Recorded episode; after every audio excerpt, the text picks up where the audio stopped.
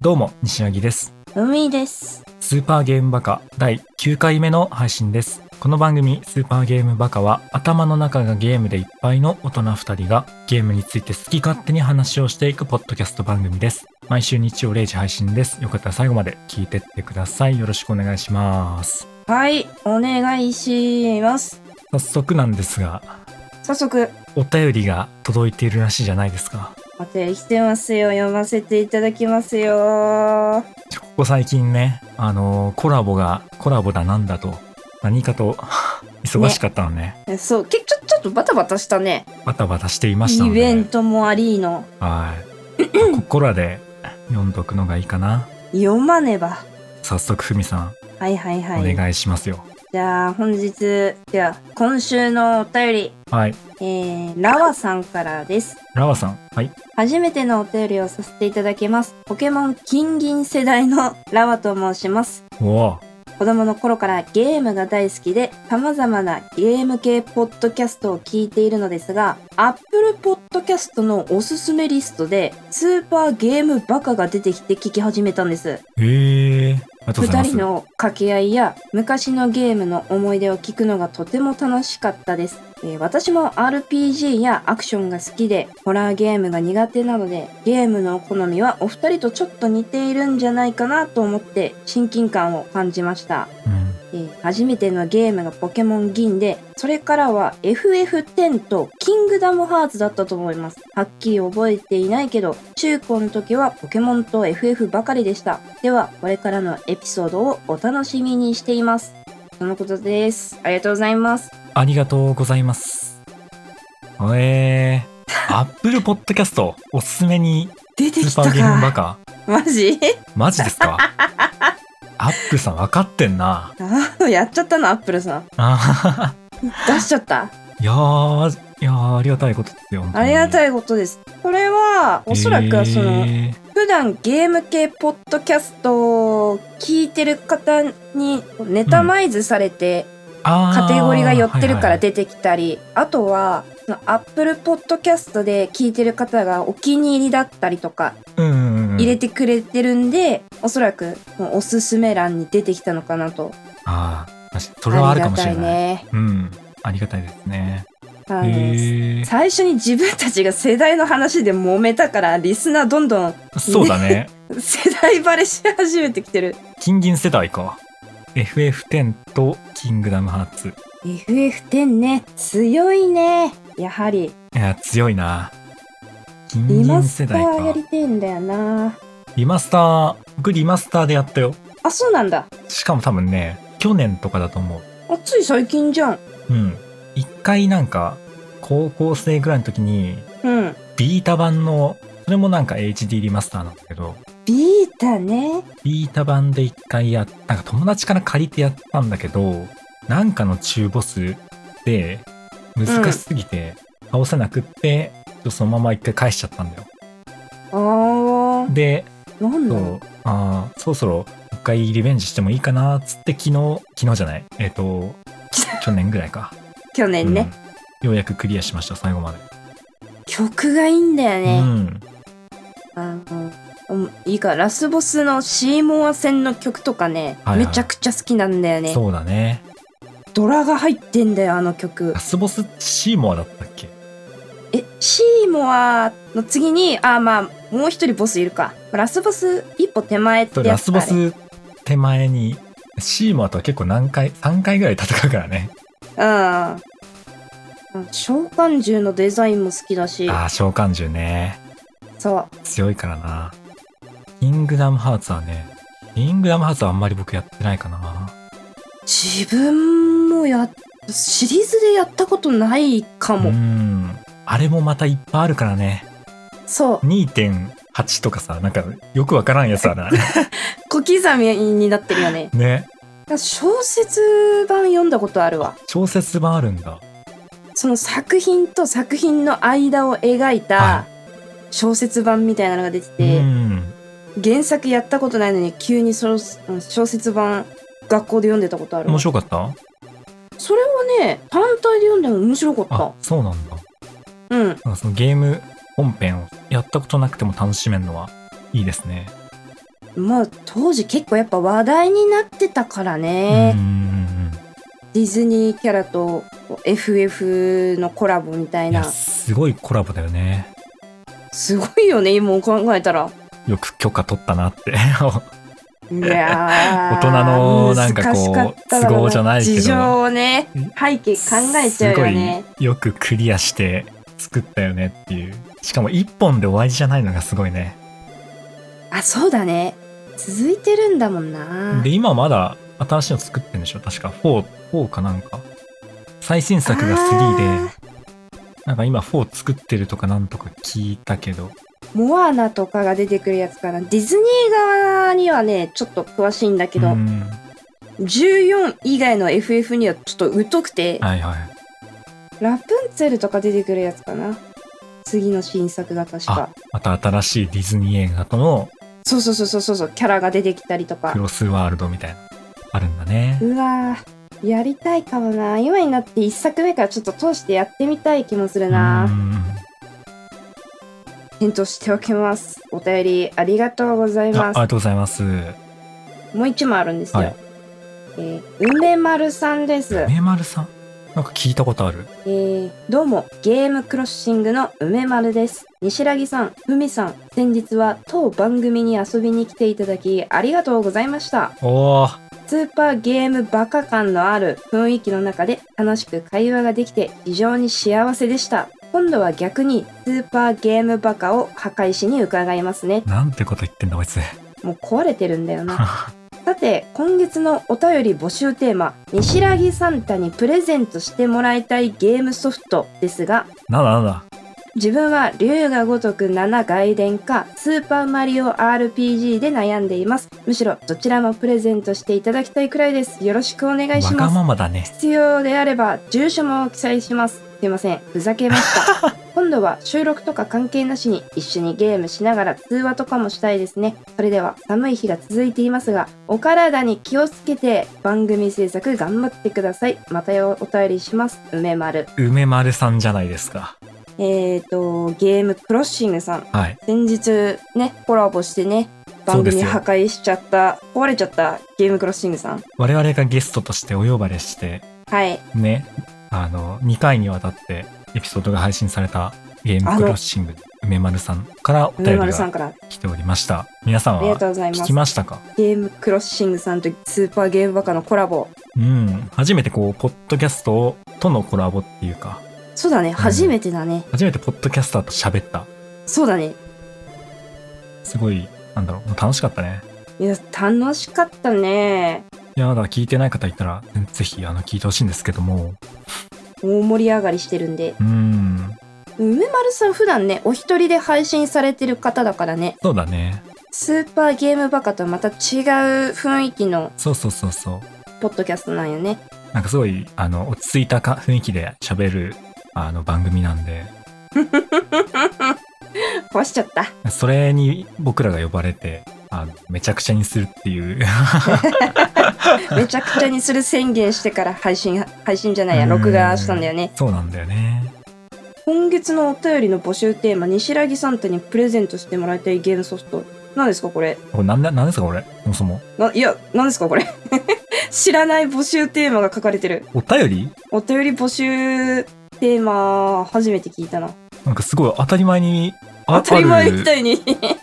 コーナーみたいに言われてるけど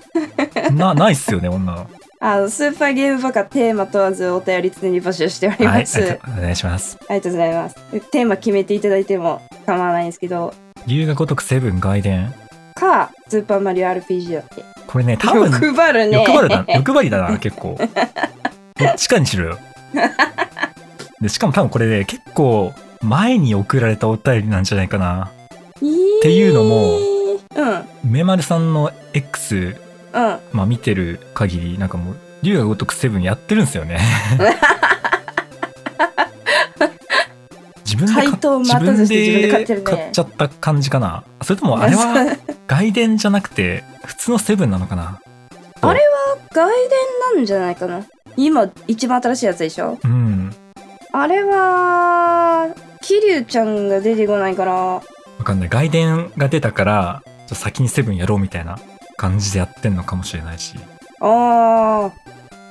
必要であれば住所も記載しますやかましい わあ。ポ ポータ ルポータルワンツーセット。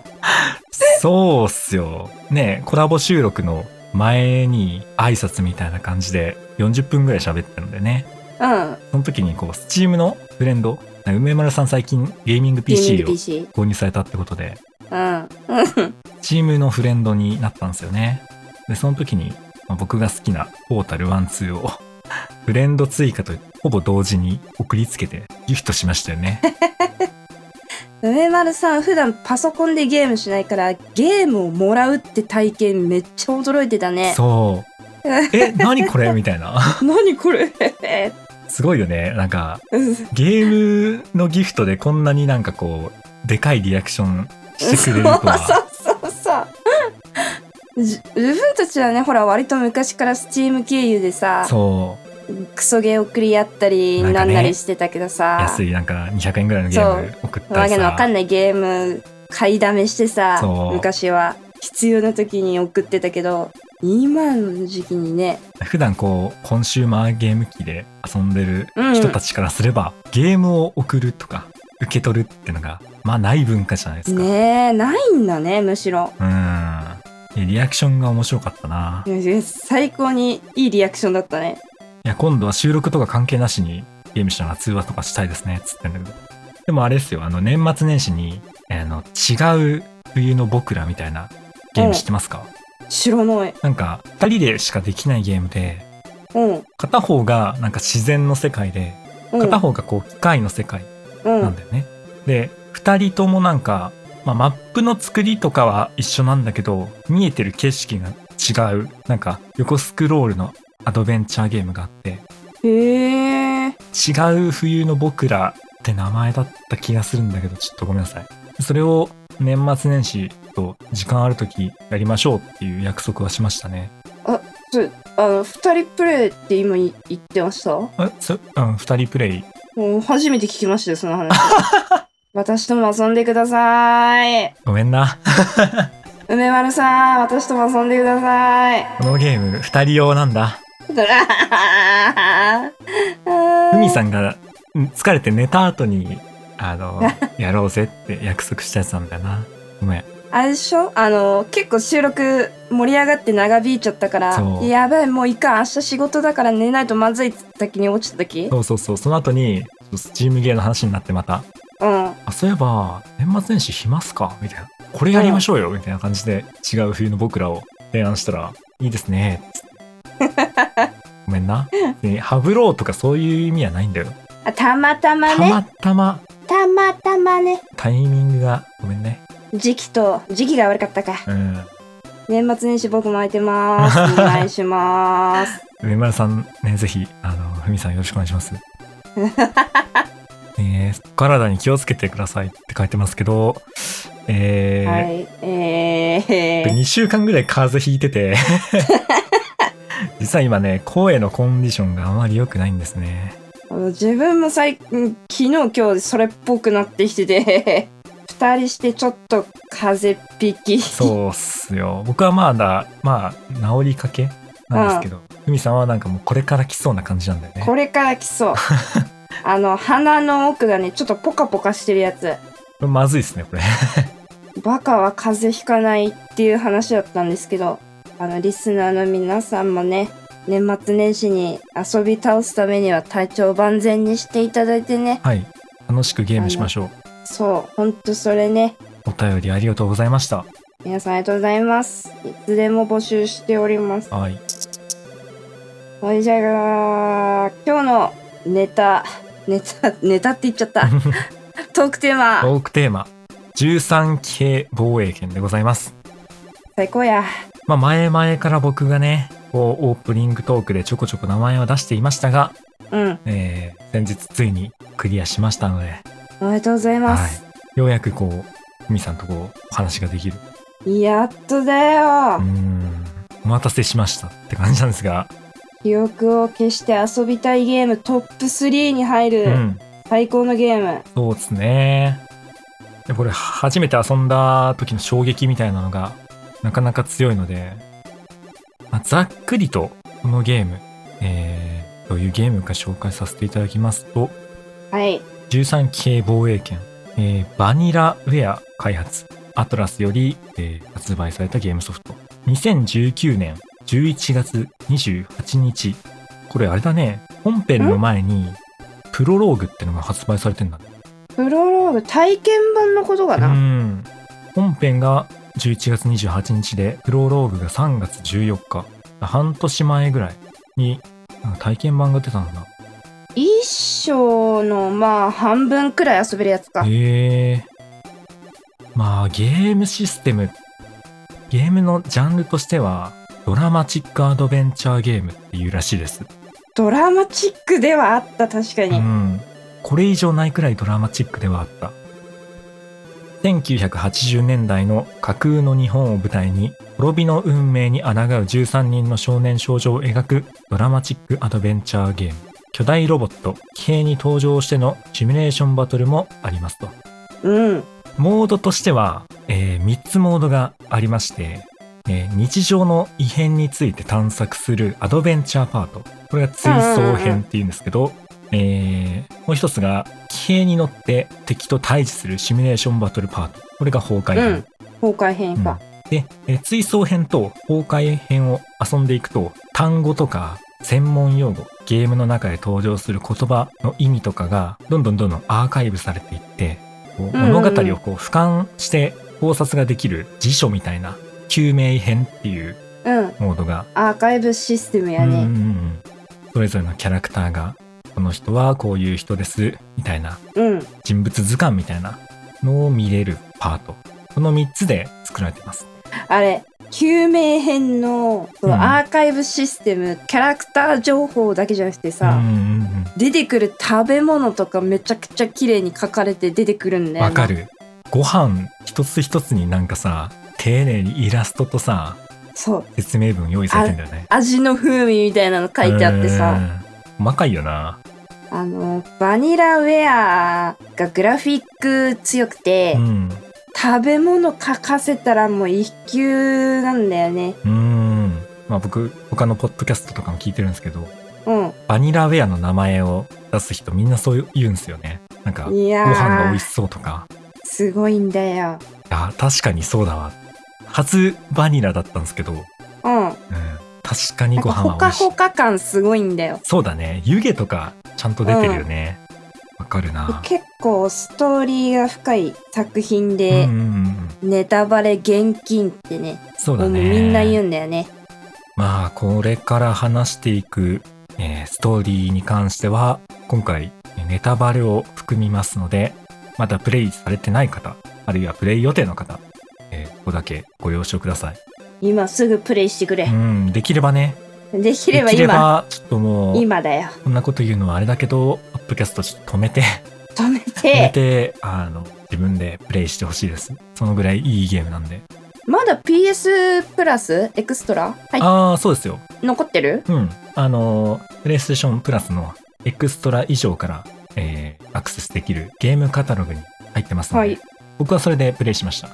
それとその一章の真ん中くらいまで遊べる体験版が、そうだね。まあ、無料で出てるのそうでそう、体験版がとりあえずね触ってみてもらうだけでもあります。はい。はいというわけで、焼きそばパンか焼きそばパンの話しますか。いきなりや焼きそばパンの君うーん。いや他には話したいことあるぞ焼きそばパンください いや大好きなんだよな。いや絶対あの後焼きそばパン食べ たろ自分いや実際ね、コンビニで買いましたよ。あの、やってる最中 に。いやー、それもバニラのグラフィックが良すぎて、うわ、食いたくなってきたってなっちゃうんだ食よいたな。くなるよね。いやあれ多分海外でもプレイしてる人いると思うんだけど、焼きそばパンってなんだみたいー、え、ななならないのかなジャパニーズフードでしょだってあれ、えジャパニーズ B 級グルメだね。そうだよねまあでも、そのためにアーカイブとかで詳しくうーん紹介されてるんだろうな。そっかそのための救命編だったのか多分、英文だともうちょっとこう、細かい説明になってるのかもうな。ん面白いよね、これね。僕はね、はいうん。結構、水槽編、うんゴリゴリに先に進めちゃった感じかな。後回しにしちゃっあーた、その、崩壊編を。ちょっと偏ったか。うんプレイバだランいスぶね、偏った。もう、話があまりにも気になりすぎ て、シミュレーションバトル、ちょっと、お置いといて、ガンうん。ガン進めるところから進めた感じだね。あ、やっぱ、入りも良かったからなう。んうんうんこいつ一体何なんだみたいな入りがすごい綺麗だったのとうん。そう。キャラクター個性的でねストーリー進めがちになっちゃうねやっぱいや、なんか、ほんと、ちょっとずつちょっとずつこう、なんか蓋が開かれるっていうか、うんもうちょっと見たい、もうちょっと見 たい、もうちょっと見たいみたいな、こう情報をちょい出しされるから、うん気になってしょうがないのよ。途中でそれで次のキャラに続くみたいな感じになっちゃうんだよねんなんかものすごくなんか衝撃的な展開を迎えてこれからどうなるって時に「to be continued」みたいなあ「おーい!」みたいなあなるなるなるなるでこっから先は崩壊編のステージああ5をクリアしてくださいもうマジかよやれって言われちゃうんだよねやらなきゃーっつってやるえでも言うても崩壊編そんなバカ詰まりするとうこんストーリーではなかったかな崩壊編後回しにしたけどうん普通にめっちゃ面白かったっす面白かったよね、タワーディフェンスって聞くとちょっと、えーってうんなるけうど、ん全然、なんか、ゲームにマッチしたシステムとグラフィックだったから、そうだねあれ、プレステ5でやったんだっけ自分はそうだねプレステ5の互換機能でやりましたあー、あのー、崩壊編終盤さ、はいドローン使わなかったドローンあーあの頭に包帯巻いてる子もう名前忘れちゃったよ東雲涼子あーあー、しのめちゃんね。あの子あれあれは違うかセントリガンかあ、そうそうそうそうそう。あのー、高宮とか、高宮だそ網口が乗ってたよううな。そうそうそうそうそう思い出した機思体い出かしなたインターセプターだっけあ、そうそうそうそうそうそう。そういう名前だったよねあれさ、マックスまで稼働させると処理落ちしな かった。あーいや俺はねあんま使わなかったんだよねあのマジかインターセプターなんかいまいち効いてる感がなかった、まああまり強化しなかったからかもしれないんだけどああれ強いのー強い。強いっていうか、処理落ちするんだよ、あれ。へーマックスまで出すと。処理落ちするから、効いてる感が出てきて逆に。 あそうかなるほどなねんかさ、なんかよくわかんないけど、世の中にはちょっと処理落ちすると遊んでる感出るゲームあるじゃ。うんんヴァンパイアサバイバーズとか東宝とか。いやわわかるよ あれに近い何かを感じうた。んもうめっちゃ終盤、処理落ちさせて遊んでた、わざと。いやあれもなんかプレイするなんだろう攻略法というか人によって分かれるだろうねあ違うだろうね好きなキャラで固めたりとかうん、近接タイプが派手で好きみたいな 僕はもう明確に好きなキャラがいたからまあこの後話しますけどこいつだけをめちゃくちゃ強化してひひいきにしキてーたキにしてた。で、でっけえ敵はもう全部そいつに任せてた から、そいつだけぐんぐんぐんぐん育つんだよ。で、そうすると、またこう差が開くんだよ。あーそうだね結構さキャラが多い分偏っちゃうとあっという間に差がついたうよねんなかなか均等に育たない気がする。だって13人いますから。そう主要キャラ13人だからねいやあれもね、最初正直こんなにいて平気なのか、思った俺の頭が耐えられるのかって思ったんだけど、いや、平気だった。平気だったんだよちゃんとスポってまとまったんだよね、うん全員ちゃんと魅力的でね、そう一番最初倉部くんしか選べないじゃん、はい。重郎ね。でも周りに影でさ12人ずらーって輪っかになってるじゃんあーそうそうそうあそこを一番最初見てえこの人数プレイするのって思ったあービビるよねの全そう全然大丈夫だったいや世界観も最高だったなーうーん昭和 SF そうだよねユートピア最高や確かに昭和スタートっていうかあの 2.5D っぽいグラフィックでうんうんうん非常に細かい動きまで表現されててアニメ映像をそのまま見てる気分になったもんあー結構キャラ動くしうね、ん、一つ一つの動作が細かいよねまず衝撃だったのがまあ保健室の森村先生なんだけど、いもやもうでかすぎでしょう あって びっくでりかしいたにねビッグだよねすごいビッグだよね しかもさあの人歩くと揺れね揺れるよ ね思ったうおって言った記憶あるもんゲーム画面で初めて見て、お俺も言った気がす るあの柔らかいイラストで揺れるんびっだくりしていやいやすごいよ十十郎くんもさちょっと見て顔をあからめてさ一歩引いてなかっそうた一歩引いてさ「おちょ」みたいな主人公も引くレベルだよあれしかもすごい最初距離詰めてくるよねそうそうそうそうグイグイ来るんだよなまあグイグイ来る理由ってのもさあるけまああどねるんだよなまずね最後までやった時クリアした時、うんあの正直難しすぎた俺にはあーストーリーが難解だったああなんかダイモスコードとか426とか、うんなんか426と DD426 違うじゃん、うん違うねその辺の単語うん周りがあス ーッと入ってこなくて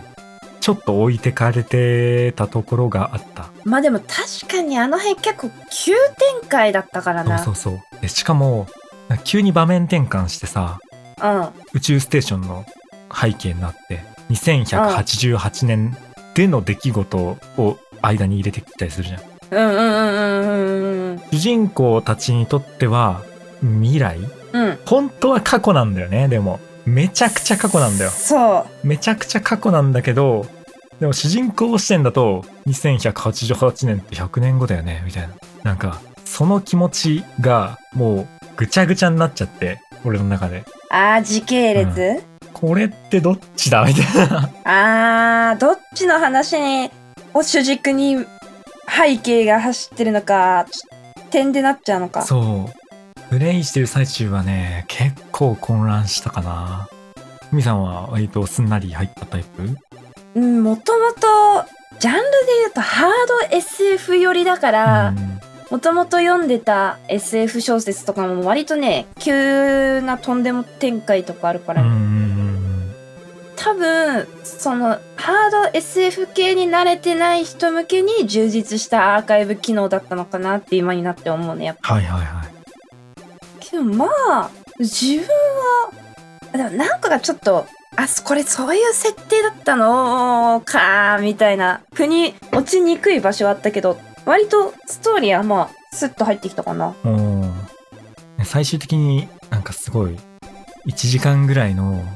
考察動画、うん YouTube に上がってるやつ見てうん最終的には理解はできたんだけどあーまあでも考察自分の考えこれで合ってるか的な答え合わせは確かに考察サイトとかやっぱ見て回ったうーね、んま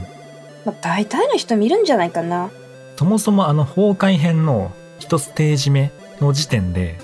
追走編のかなりクライマックスなんだよあれあれだよね後半のストーリー本来なら後半のストーリーを序盤に持ってきてるからうんうんうんこう中盤で答え合わせになったりするってことでしょあそうかなうんストーリーの構成の時系列も相まって結構ね飛ぶんだよな話が話がね飛び飛びになりすぎて、うんちょっと迷子になったかうん、だいぶ迷子になっただからそこは結構主人公たちと同じぐらいのテンションだったかもしれない、あーあまりこう俯瞰的に見るよりかうんは、こっちと考えながらゲームストーリーを見てたってこと、うん常にふんわりふんわり理解してたあー理解度70%ぐらいでやってたでも「箱舟計画」って言葉が出てきて うんうんうんセクターって呼ばれるなんだろう区画区画かが話に出てきてうん結構話の中で例えば85年から45年に行ったりこうタイムトラベルするじゃないですかうん。でも実際はタイムトラベルじゃなくて単純に時代設定が違うセクターが、えー6つあっただけ、5つか5つあっただけっていうでそれをり知ってからは割とあそういうことねっていうなんかあ辻あ。褄が少しずつ頭の中で合い始めたなっていう、じゃあ、おおよそ理解できたのは、クリアして、うんなんだ、それぞれどういう関係だったか、どういう時代から来たのかを理解した上で、まあ、やっと分かったって感じか。そうだねでも確かに SF のね、普段、SF 普段慣れてない人は結構重いんじゃないか、これとは思ってた。うんかなり重厚な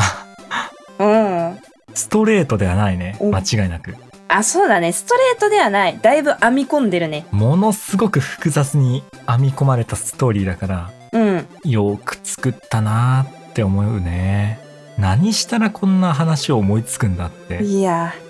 ーなんか制作スタッフなんだ取材、うんなんだっけインタビューだ、うんの記事を見たんだけどそれぞれキャラの大まかなストーリー決めてエクセルとかでリストアップして、はいそのまあポイント時系列とかをそれぞれ相互がないように照らし合わせて作ったっていう話を見たあ難しそうこのキャラが学校で何してる時はこの別のキャラはどこどこにいてみたいな、いやそうだよね途方もない努力がそれもさ救命編でさ、えーイベントがこう時系列に流れんだけどさ上から順にリストアップされてんだけど、なんかそれもなんかレイヤーがあってさそうそうそうそセうそクうそタうー1セクター2セクター3セクター4みたいな本当に映ってないところでキャラが勝手に別のことしてんだよそうねそうそうそうよく作ったなこれっていう、その辺の細かいとこがすげえよくできてて、まあそごがないっていうか、うん、うんうんうんうんでかい矛盾点そんななかったなやっぱりストーリーがこうラストクライマックスで急展開するじゃないですか、いや急展開だよな実はこう今まで見ていた2188年だとかの記録はもう遠い遠い昔の記録でそのすでに過去地球なんて星はもうダメになって ると。で最後に残った15人うんの遺伝子を乗せた探査船なんか自分で勝手に修理して自分でどんどん増殖していくうん自己修復機能持ってるや自つ己修ね復機能を持った探査船みたいなのをうんうんバーって宇宙にばらまいて何年2000な何千光年みたいなとてつもない長い時間かけてようやく、宇宙はそうね地球に似た星というかうんまあそれも元は地球とは程遠い星かもしれないけどダイモスの力でそ地面を耕して住める環境にするまでまずまたとてつもない時間がかかってうそうそうそうそうそうそうそうそう移住計画ねこういうのをやってる中で人間の文化をそのい15人に教育させるためにセクうんうターっんうんうんていうのを5つ作ってなんか脳内でシミュレーションさせてマトリックスみたいなそうだね。マトリックスではあった、確かに。やばいまあ でも、難しすぎるあってるあってるあってるあっ合てる。ってるよねうん。そのもう、地球が滅亡する、まあしてるんだけど、その移住先を探すために遺伝子乗っけて、その他の星を見つけるまで、その昭和だの、未来だのを経験させて、でまあ、実生できるように、騎兵も一緒に乗っけて、うんまあ、定住できる星探し続けてるみたいな最中の話であったね。そうなんだよねで最後に「わー」みたいな「見つかったか?」みたいなところで終わるうんだよね。んうんで主人公たちこう10何歳18歳とかうん、になるまでの話っていうかシミュレーションだよね本当にもうそう学生時代をシミュレーションさせられてるみたいなだから追走編って名前なんだねそうそうそうそうそうそうそうそうそうそう今気づいたき自分の記憶ではないんだよねそもそもわうん作られた記憶なんだよなそうそうそうあの主人公のクラベってビデオ好きって設定だったじゃ。うんん、ゆうこのあの、ビデオテープ持って学校来たりとかしてたじゃん。ねそれもかけてなのうか、ん、また SF の話で申し訳ないんだけど、SF 映画のオマージュめちゃくちゃあって、めちゃくちゃあったねそれすごい個人的にはうおーってなった。僕でもわかるような映画のタイトルがいくつかあったえち宇宙戦争とかダイモス対メカダイモスうんんみかそうたういのな。あるよね E.T. とかもあったし E.T. はあれか夏のちゃんか夏のちゃんだね。BJ とあったところ。 MIB とかもあったねあの、その遺伝子乗っけてた探査艇あるじゃん。うんあれデザインがもうほぼそのまんま2001年宇宙の旅っていう映画のあディスカバリー号なんだよー。へえそうなんだそう。いやめちゃくちゃ見たくなってきた逆にそれをあの、関ヶ原くんのしストーリーって記憶がないうん自分に対して過去の自分がメッセージをメモで送ったりするじゃん。んあれもトータルリコールって映画のへえオマージュだったり、すごいね、コアなオマージュが多かった。いやー自分の知らないところであったんだな宇宙の旅とトータルリコールは知らなかったかもあー、すごいオマージュ数がね、異常なほど入ってて、うん多分その主人公が映画好きっていうのと、まあ、今回その SF 要素強めっていうのもあって、うん SF 映画からのオマージュがねほとんどのキャラいほとんどは言い過ぎかでもけかなり出てたねうーん「ミッション8ミニッツ」とか知らないか知らないなあの尾形が駅でループするシーンあはるいじゃはん、いはいはい駅でループするけどなんかこう目的を達成するためになんとかしなきゃみたいうな、んあのシーンはそのあれ何年だ2009年 ?9 年だか10年の「ミッション8ミニッツ」っていう映画かうらん来てて、ミッション8ミニッツも駅でループするんだよはね、いはいはいそっから来てんだ開発オタクいると思って間違いなくオタクだねうん喜んじゃったあれ映画好きああどうだろうな映画のジャンルもやっぱ偏ってるからなに今映画好きにもおすすめしてみたいところではあるうーんいや逆にその2つ見てみたくなったないや見てほしいわ SF 映画はいいぞビデオ症候群になろうな もうビデオじゃないもんなサブスクサ症ブス候ク群ににななっるちゃうかない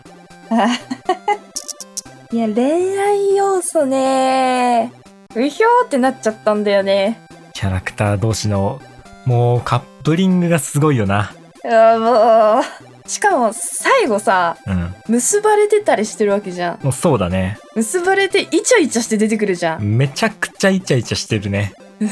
あもうさすもうそそこまで行ったのみたいな自分がそれについていけなくうてんよだれ出た。 しかもあのー学生の姿でさ夫婦みたいな会話してんのよ えぐいえぐいよなあれ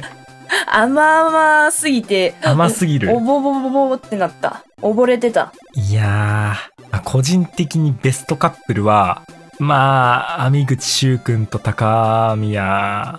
ゆきちゃんかなあの二人がくっついてくれたのは僕すごく嬉しいいや三浦みなみもなかなかうんうんまあわかるわかるよ三浦みなみもいいねいやしかし関ヶ原冬坂も全部か全部いいかもしれないそれくらいやっぱりキャラ良か如った月んだよ尾な。形もいいいい。いやいくそいいい決められねえよ選べん選べん いやまあでもそうなるようにこう体験させてたんだろうなーうんその探査艇の過去のシミュレーションみたいなので肘山沖野は 最高でしょこれふみさんが喜ぶやつじゃないの喜 んじゃったよバカタレがよよだれ出るやつでしょスクショ撮ったの確か プレステンドであれはいいぞいいいいよよね主人公カップルが霞むくらい比うんべカップルが霞むくらい他のキャラもめちゃくちゃやっぱいいんだよななんかああいうのって結局こう主人公とメインヒロインまうんあ比べくんと冬坂ちゃんねえなんか本編でもまあちょっと大人の時代でもさこううん愛し合ってたみたいな過去が描かれてたりするわけじゃん。ねそれでも他のカップルが負けてないそうそうなんだよようできてんな。いや決めらんねえみんながみんなが一番や好きなキャラ いきます好きなキャラ当てっこするかあてっこか。いやでもねおおよそね好きそう男キャラ一人女キャラ一人でいくかいきますか。いやまず西崎くん男の子キャラで言ったら三浦慶太郎好きでしょおー残念。いえいや、これはね、わかんないと思う。僕が一番好きな男キャラは、えー、尾形年次くんです。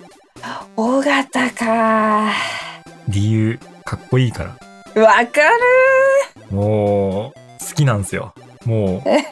戦闘終了後、崩壊編の戦闘終了後に、みんなが聞いてる通信の中で、如月に告白しようとしちゃうとことか、おほほほほほ男気見せるとそうこ男気ねがすごくって、なさっき言ったこう、駅でずっとループしちゃう中でさ、うんうん輪島っていう不良がいて、で、そうチンピラねチンピラがいて、でそいつが、さなぎちゃんに対してこう、なんだあのチビみたいな、おめえのすけか、みたいな感じで、こう、ちょっとバカにすんだけど、そした ら、なんだぞっつって、めちゃくちゃ切れるんだよ。で、ボッコボコにするっていう、うんこいつマジでかっこいいなみたいな。や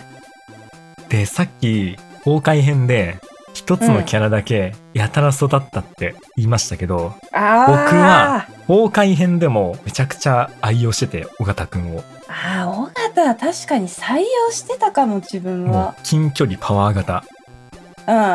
なんかリミッター解除っていう技があってうんうん防御力はすごい半分ぐらいになっちゃうんだけどその代わり攻撃力が2倍になるみたいなやつを尾形くんに使ってで尾形くんデモリッシュブレードっていうアーマー貫通する技持ってるし、強いんだよなそれもなんかすごい強化すると範囲がバカでかくなってさうんうんうん最初はおちっちゃい扇形なんだけど最終的にパックマンみたいな わかるかな うんうんうもんう、ほぼ全360度みたいな。360広範囲をカバーするブレードになそるうん超だよ広ね範囲デモリッシュブレードが完成する。それで敵をなぎ倒してて、ブイブイ言わせてたんうんだストーリーでも好きだし、崩壊編でもよく使ってたキャラとして、大型くんがナンバーワンですね。あーってくると好きな女の子キャラはトミちゃんかトミちゃんもいいね。けど、もう好きな女の子はね、ゆきちゃんなんでね。うわー一緒や あ、本当ですか高宮ゆき大好き神谷ゆきちゃんまあこれはちょっとね、うんキャラクターとはちょっと外れるかわからんけどあの、うん声が好きなんですよね そもそもあ腰水さ星んね水さんの声が好きすぎていやわかるなーマッチしてたなかなりいや本当よねあのなっちゃんと話す時だけ声が優しくなるんだよ、そう丸くなるよねちょっといや本当にねギャップがね、うんいいよねなその辺の男に対してはなんだてめえみたいな感じなんだけど、うんなっちゃんにはなっちゃん 幼馴幼染み出馴ちゃうんだ染よがな出ちゃってる救命編でなんかうん高宮ゆきちゃんと南夏乃ちゃんのなんか幼い頃の写真みたいなのあるんだよねあーあれある可愛いんだあるよあるあなるかわいい あれ作ったスタッフ天才だよな高宮ゆきちゃんの歩幅が広いとこが好あき、歩く姿勢めちゃめちゃ好きー確かに歩き方歩幅広くて、む胸張ってる感じのうんすごい好きなんだよな歩き方相当特徴出るよねあのゲームうん個性がだいぶ出てるゆきちゃんのねあのゲームクラウドシンクって機能があるじゃないですかアドベンチャーモードで、なんか単語とかをちょっと単かん頭の中で整理するうん画面あるじゃんうんあれで、単語にカーソルを合わせると、ちょっと、そのキャラクターの声で、単語が、単語の読み上げみたいなのがされるんだよね。うんうんうんで、まあ、単語がいろいろある中で、女子トイレだけちょっとイントネーションが違うんだよ。ゆきちゃん。そうなんだ。そう感じただけなんだけど僕が。うん。えー例えば、南夏の保健室、特務機構、女子トイレ、みたい な。女子トイレ。ちょっとね、なんだんなんかイントネーション違うんだよね。へえー。なんだと思って、あ、それ気づけなかったかも。気のせいなのかなえー、気づかなかった。なんかちょっとね、低いっていうか、大人っぽい声なんだよね。へえー。気のせいだったらごめんなさい。ちょっとね、検証してほしい。 あれだった、神谷ちゃんの女子トイレ聞きに行くか。ちょっと聞いてほしいな。ちょっと違うと思うんだよな。う南夏の特命機構女子トイレん。 な んだそこだけなんかね気になって何回も再生したんだけどもう何回か違うよな何回も再生するくらいだったら多分違うんだろううな。んそこだけちょっとどうしても気になるところで 何回も聞いちゃうっんた。何回も聞いちゃった、まあ、それでなくともあのゆきちゃんに関わらずクラウドシンクのあの単語の読み上げ結構好きでいろんなキャラで聞うん。いてったな,、なんかいかにも頭の中で流れてる声だなみたいあ、そうだね。自然の感、自然な感じ出てたよね。まあ、全員、もちろんプロなので自然なんだけども、なまあそれはそう声優のチョイスもかなり、どれも良かったうね。んいやもうそうだな男の子キャラはね、さっきもちょろっと出ちゃったんだよな。え、男の子キャラちょっと当てに行くか。え、それこそす関ヶ原 A ですかいや、違うな。違うな。まず声がいあい。わかった。ん網口修だ。網口違あ、違うう。。え、じゃあちょっと、わかんない。えー、肘山くんですね。マジでえー。まあ確かにいいけど。あの、弱みを握られてしまった強い男の子っていう設定がぶっ刺さっちゃって、性癖やん。うんまんまのキャラが、あの、 すいません、性癖にぶっ刺さるキャラまんまが出てきてしそまうっだて、な。大変困りましたね、当時は。沖野くんに いろいろと 好そう、き放題さ弱みをれて、握られてしまったっ沖野貴様て言いながら追いかけるっていうう、ん。終わりや。沖野はどこに行った追いかけねば。そうちょっと硬いところもギャップでいいですねうんやっぱり焼きそばパンがやはり焼きそばパンください。なかなか彼もキャラ濃いからねうん。いや、かなり濃いよ。なんなら13系防衛圏の顔みたいなところもある、正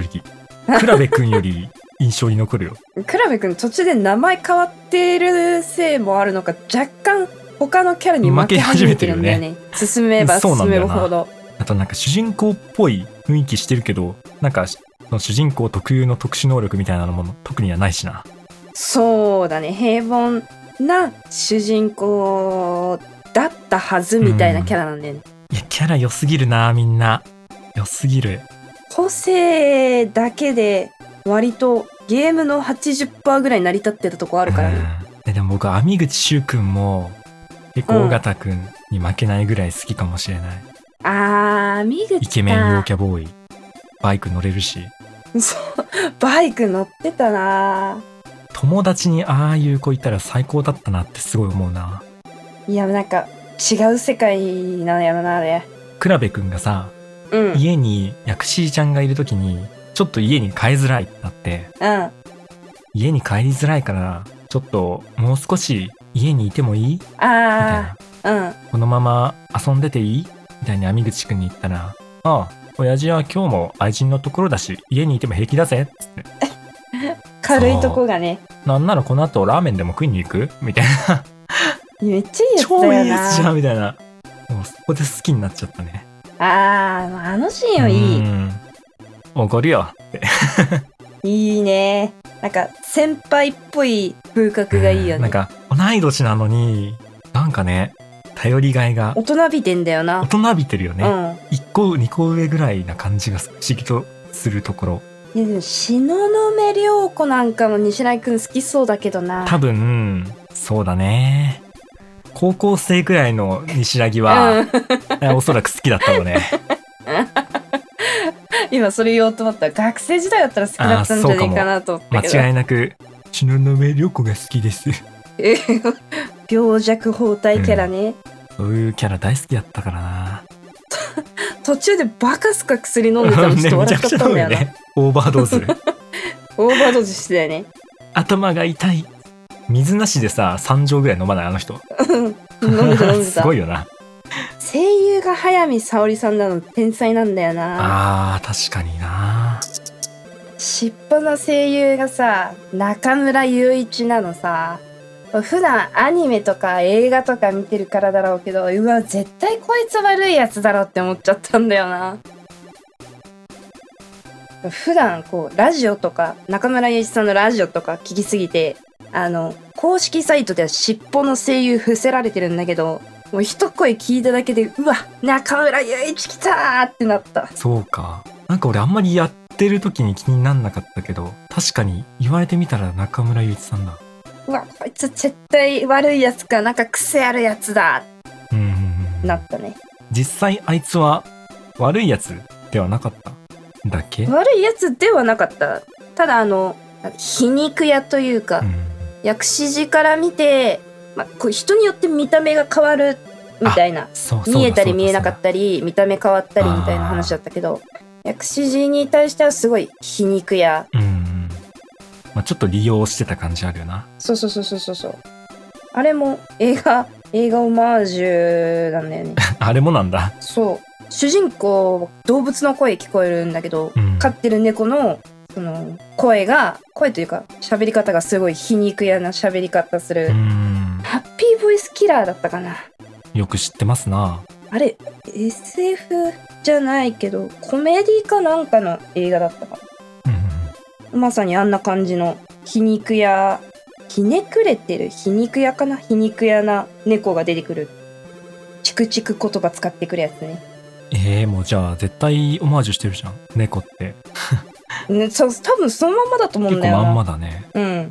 いやキャラクターちょっとみみんないいなまあ僕は尾形くんと高宮ちゃんがベストっすね、総合すると高優勝高宮かまあ、優勝高宮かもしれない ああ、満、満場一致だもんな。スーパーゲームバカ賞